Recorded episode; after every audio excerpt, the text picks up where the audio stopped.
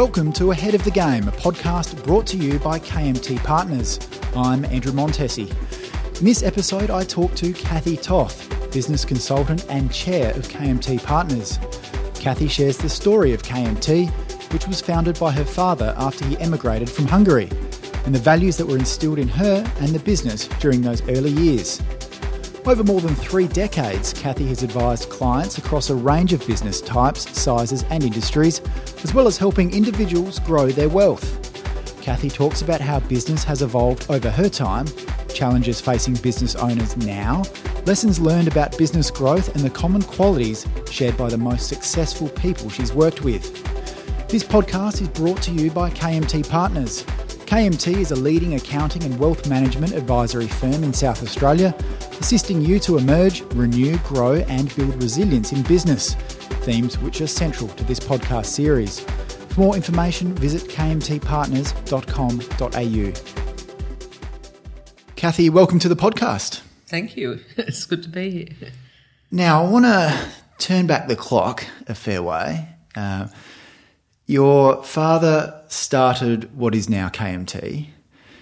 Can, and he immigrated from Hungary. Mm-hmm. Can you tell us a little bit, a little bit about his story and how he came to be um, in Adelaide? Okay, well, Dad um, was very anti-communist, and at the time we left Hungary, and I was born there too. He um, really he had a law degree that was useless because it was a communist system, and he couldn't work because he wouldn't join the Communist Party, and so he um, when the Russians came back into Hungary in um, October 56, um, in November, my parents decided, that, or dad actually decided that they were leaving, grabbed the two kids, two suitcases, and headed for the Austrian border, like a lot of Hungarians. I think Australia accepted 14,000 refugees from mm. Hungary at that time. So we were for a while in Austria, and, we, and he had an old um, college friend here in Adelaide and, and decided that Australia was the better choice rather than America or Canada. Uh, probably for the climatic reasons that a lot of people have decided. And um, so, so we ended up uh, on an Italian ship via Cape Town to Australia, um, landing in Perth and then coming to Adelaide, and where where we had some friends, as as we said, and um, so that, that's where it started. He he his law degree was useless here because it was Roman law, uh, not judge and jury system, and his he felt his English would never be good enough. Mm. Um, you know, in his late thirties to to be a lawyer. So what he what he did was worked at Holden's as a storeman, like a lot of immigrants did then, and studied accountancy by correspondence, and that was one of the two ways to do accountancy in those days. You either became basically an apprentice to a chartered accounting firm or did the Hemingway and Robertson accounting course by correspondence and that made you a CPA. so it was, um, he, he, worked his way through that and then worked in the public trustee for many years where his knowledge of Latin stood him in good stead. Mm. but, and then they went on a holiday to Fiji and he decided that he'd really love to live on a tropical island and he got a job as an auditor with Price Waterhouse. But prior to that, he'd already had a few clients where he was just doing, you know, tax stuff and basically tax returns and small, very small business stuff. And, uh, and he handed that over to someone to mind while they went away for three years to do that. And then he came back and took up decided that he wouldn't go back and work for someone else and went into practice fully on his own. Wow. So he took back some of those clients and because he had a really great personality, I think that was a large part of it. Um, you know, he got a lot of referrals and he, you know, and he worked hard for his clients. And I think, you know, that's one of the keys mm. that, you know, service is everything in our industry. It is a service industry. Mm. Um, yeah, so he built up the practice. And then unfortunately in the, in around 1980, he he had a um, a brain tumor and um, had that removed, and but he he was struggling after that, mm. and so I started to. I was studying science at uni, and um, I started to help him, and I thought I know nothing about this, so I actually. Uh, changed to economics with accounting majors and started to learn about accounting more so I could help him. and and got involved that way. Wow, it's it's fascinating. Just seems like a, an incredibly resourceful person. You know, being able to, um, Yeah. you know, even just that the, the challenge of juggling the study while working and and moving. It's it's an incredible, um, incredible story. Well, I think a lot of the Central European migrants, you know, a lot, they were all um, migrants from communism, the Eastern Europeans, basically, um, or, or refugees from communism in those times. And, and so therefore they, a lot of them were intelligent and educated. It- And they could see the opportunity clearly. yeah, and it's sort of a different, you know, it, it, it's the balancing act of Australia, really, mm. because these southern Europeans were really economic refugees. Mm. And they were hard workers and farmers and, you know, from villages. And, and, and it's beautiful to see the evolution mm. that, you know, there's that balance that's come out of it in Australia, that they really did a lot of the work of working for Australia and the other immigrants probably had the education. Now the educational side has caught up, mm. and so it, it's sort of balanced out very nicely. And that's been the wonder of Australia in many mm. ways. As a youngster, did you pick up any business lessons? What what stood it stood out at the time? In terms of clients' businesses or dads, or Well, maybe your dad's approach. I think, uh, look, I think his approach was always, you know, do what's best for the client, make sure that it's legal, make sure that things move forward. I can remember very early days him turfing a client who he he had determined was a serial bankrupt. You know, he'd, he'd actually wind up his companies every few years and make money. You know, um, and Dad just wasn't happy with that. He, you know, you do what you can within the letter of the law, mm. not not outside of it, and and not to other people's disadvantage. Mm. And I think that philosophy in business generally is is a good one. You know, it's mm. not only how you deal with people and how you service your clients, but the ones that you don't want to service because they don't fit into a, a proper mold. You know, and and there are lots of cultures that sort of try to skirt around the edges. We we all make jokes about you know the Chinese never want to put the wages on the books and all those sort of types of things, and it's very true. But it's an educational thing, mm. and you know we've had clients like that over the years, but we educate them that you know if I can see that it's rubbish. it's Yeah. not hard for Yep. anyone else to see it as well. Yeah, absolutely. So, so you know, you ha- you have to play the game to mm. have a good society. when you first came into the business to to help the old man, was there a, a straight away a love for for the type of work, or did it have to grow on you a little bit? Um, I suppose I was always into numbers in a way. So in that sense, probably not. But but I but I also like people, and I, and I think it's very much a a people game because you know you can't you can't be everything to everybody, but it you have to fit in personality sense, and you have to be able to talk to people at their level, and that was Dad's big skill too. That didn't matter if they were you know, a bricklayer or if they were a, you know, a scientist, hmm. you, he could talk to the right pitch.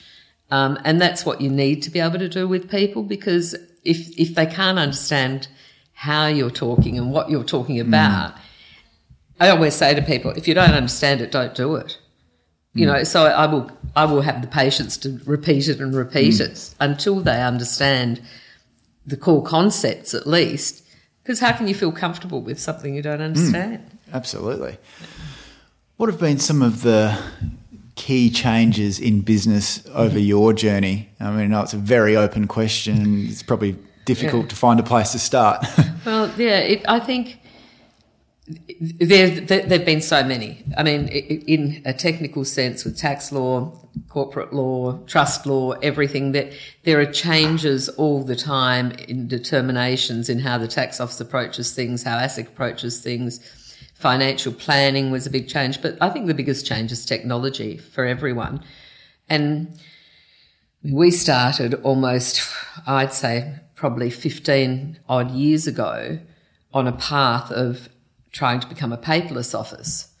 And that took a long time, but we've reaped the benefits. There are probably still practices around and I see them. There's one that I go past. You know, they've got files lining the walls, and I'm thinking, why would you do that in today's world? But you have to have a a mind to change, hmm. and change isn't easy. You know, you have to make that decision and you know run with it and hmm. force yourself to do it hmm. sometimes.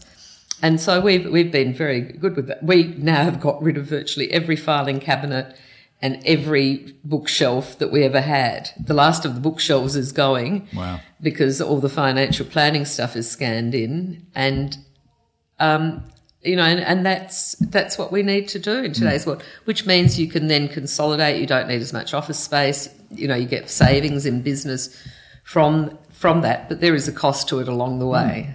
Yeah, it's an investment. It, it's an investment in the hmm. future because everything is, you know, geared towards the cloud. Hmm. And, you know, it's interesting because probably, I don't know when MYOB started, but my guess is about 20 years ago, along with GST in about 2000, MYOB really came to force as a, an accounting package, but they really sold people a bill of goods. It wasn't mind your own business. It was very hard yards for most people hmm.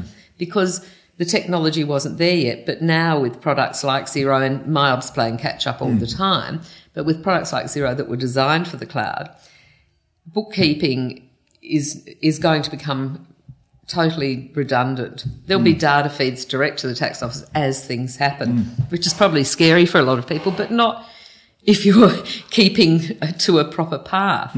So, so it really those so advisory and advising your clients for the right directions and how to keep those paths is going to become the hmm. big future for practices like ours. Well, it's a massive challenge, I would imagine, because with such constant change in business and your clients look to you for advice, you need to be up to speed. How do you keep on top of everything? by sheer will, you know, hmm. it, you, because you have to.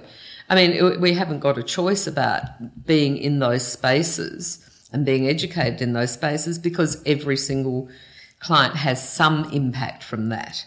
You know, it, it may not be that the you know the brickie or the plumber will use a lot of that, but it's amazing how many of them do use um, uh, apps off their phone, and so it's simplified.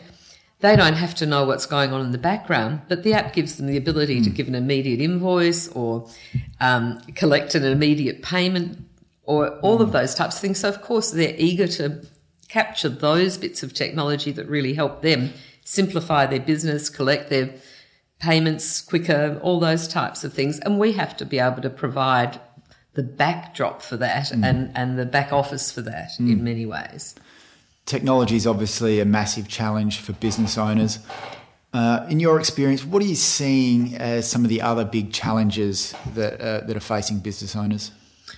Well, probably they the the pluses and the minuses all come from technology because in comp- the competition of of online shopping and online services affects a lot of businesses. Obviously, all retail businesses are impacted in in some sort of way, and so it forces them, like it forces us, to look at what they can make as a differentiator, where they can value add to those things, so that the attraction is in coming to you, not into a, to an online facility.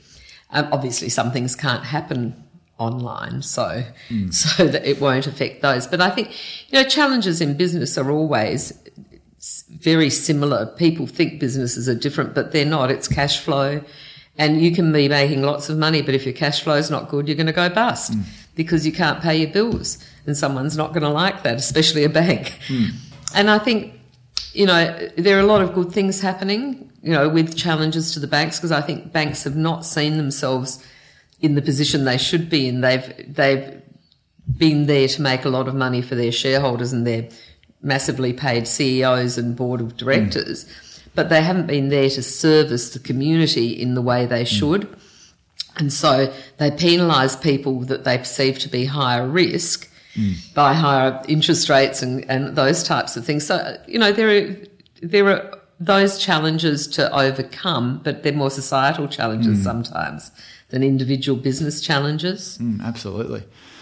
One of the great things I would imagine about your um, your career is this exposure you would have had to many great businesses, many great business owners and professionals. What are some of the common qualities shared by people who have made it, who have who have found success? Yeah, probably determination. Um, you know, having having a, a will to to get something done, having a passion for something. Without those things, without a passion for what you're doing, you're never going to be successful. Mm. So, so that's a you know a no-brainer. Mm. And I think you know I've seen that in in several clients. Um, one who 30 years ago was uh, basically bankrupt and and their company was dissolved, and now is a multi-millionaire just Phenomenal. through dogged determination a wife who was really good at and came in and helped keep the books and um, and great ideas. You know that, that he developed and patented and did all the right things and moved forward with. It's great, mm. and and you know now it's moving on to another generation, and that generation's building it even better. So, so you know, you, you, get real pleasure out of seeing that progression through multiple generations. Because I've got clients that were clients still still have clients that were clients of my father's from fifty years ago, which is scary. Wow! And so, you know, you've seen a generational, several, two generations quite often going through that process. Mm. And um, and that's that is one of the amazing things because you feel like you know that you feel close to that because of mm. the history. And I guess further to that question is what are some of the trends or common uh, growth factors that you've noticed of people who have, you know, like that example that you gave where someone's gone from a pretty low base to find their way into a multi million dollar business? Look, some people can just do it naturally, they're just natural entrepreneurs. Most people succeed through taking good advice at the right time. And that is, and, and, you know, some people don't value advice, and perhaps we as accountants haven't really been great at promoting the value in some of the advice we give. Because it's too easy if somebody comes to see me and they say say something, and I say, "Oh yeah, well we can fix that," and, and I and I've got an immediate answer.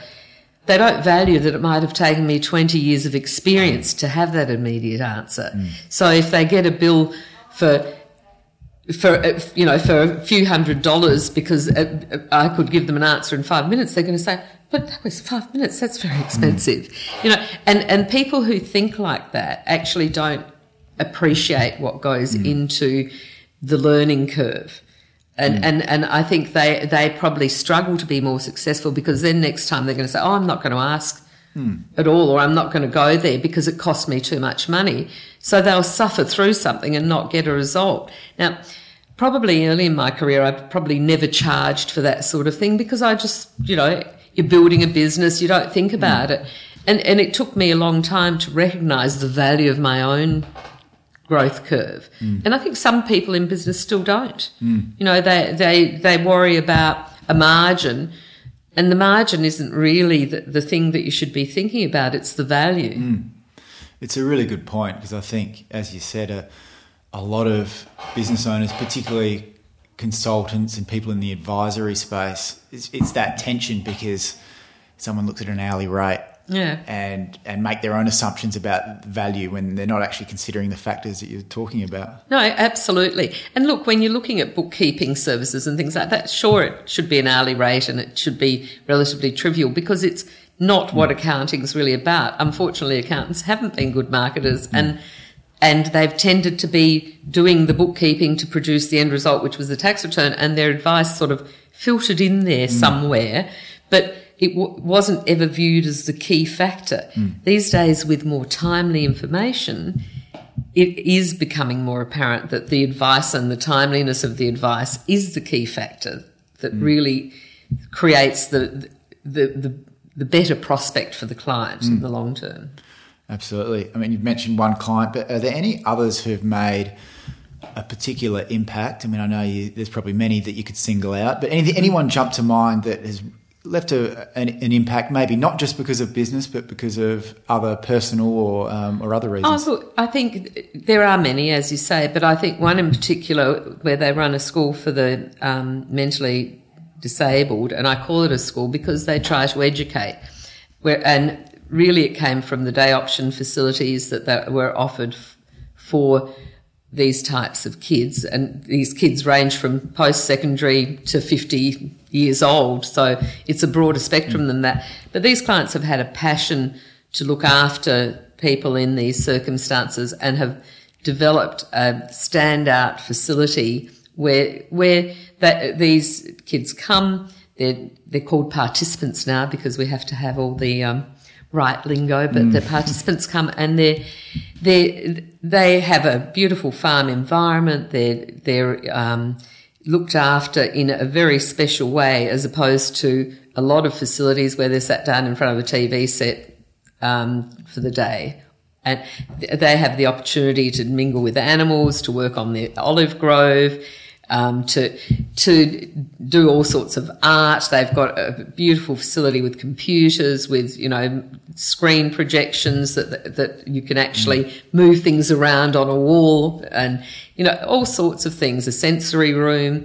And, and they've now started, they're almost ready to go with a camp facility, which will be providing a transition um, educational uh, program for kids who are going to transition from their homes into group living mm. of some sort and, and help them with some basic skills like cooking, living away from home for a, you know, a week or so, getting used to that type of environment. And that's just brilliant. You know, we, we just went up to visit the facility um, a couple of weeks ago, and the amount of work that's gone into it, and and how it looks and how it all fits together. You know, they've got a special workroom for to do some timber work, and they're getting a, a guy who who's semi-retired, who's a specialist in in mm. uh, wood woodwork to come and help with the um, participants. So it, you know, there's just so many amazing things, and these kids turn around from being difficult, you know,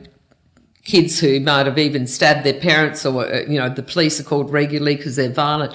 And that because they've got, they're engaged and they, they like, like what's going on there, they hmm. become mm. totally different people. It's inspiring work. Oh, it, it is. And, and, and hard work. Mm. It's really hard work. Mm. Um, because, because, you know, you're dealing with, basically a lot of them are probably a mental age of between, you know, about five to maybe seven, maybe some of them are smarter, but they have other mental issues. And, and, you know, you, so you're, you're dealing with that constantly and mm. the, there is no evolution or, or there's little evolution. And so every milestone is great. And they've always treated it like a school. So they publish milestones for the parents. Mm. Um, so, so that they know that there is an improvement. That's brilliant. yeah, it is. It's great. They do a great job. Brilliant. Well, Kathy, thanks so much for sharing uh, not only your story but insights that you've that you've picked up over the many years. Um, we really appreciate your time. Thanks. Thanks for listening to our interview with Kathy Toth. Ahead of the Game brings you business stories that will inspire and help you grow. Please subscribe to our show, and to find out more, visit kmtpartners.com.au. At our website, you can also find out more about KMT's accounting and wealth advisory services, which support individuals, their family, and their businesses with accounting, business, management, growth, compliance, and advisory services. Get in touch at kmtpartners.com.au.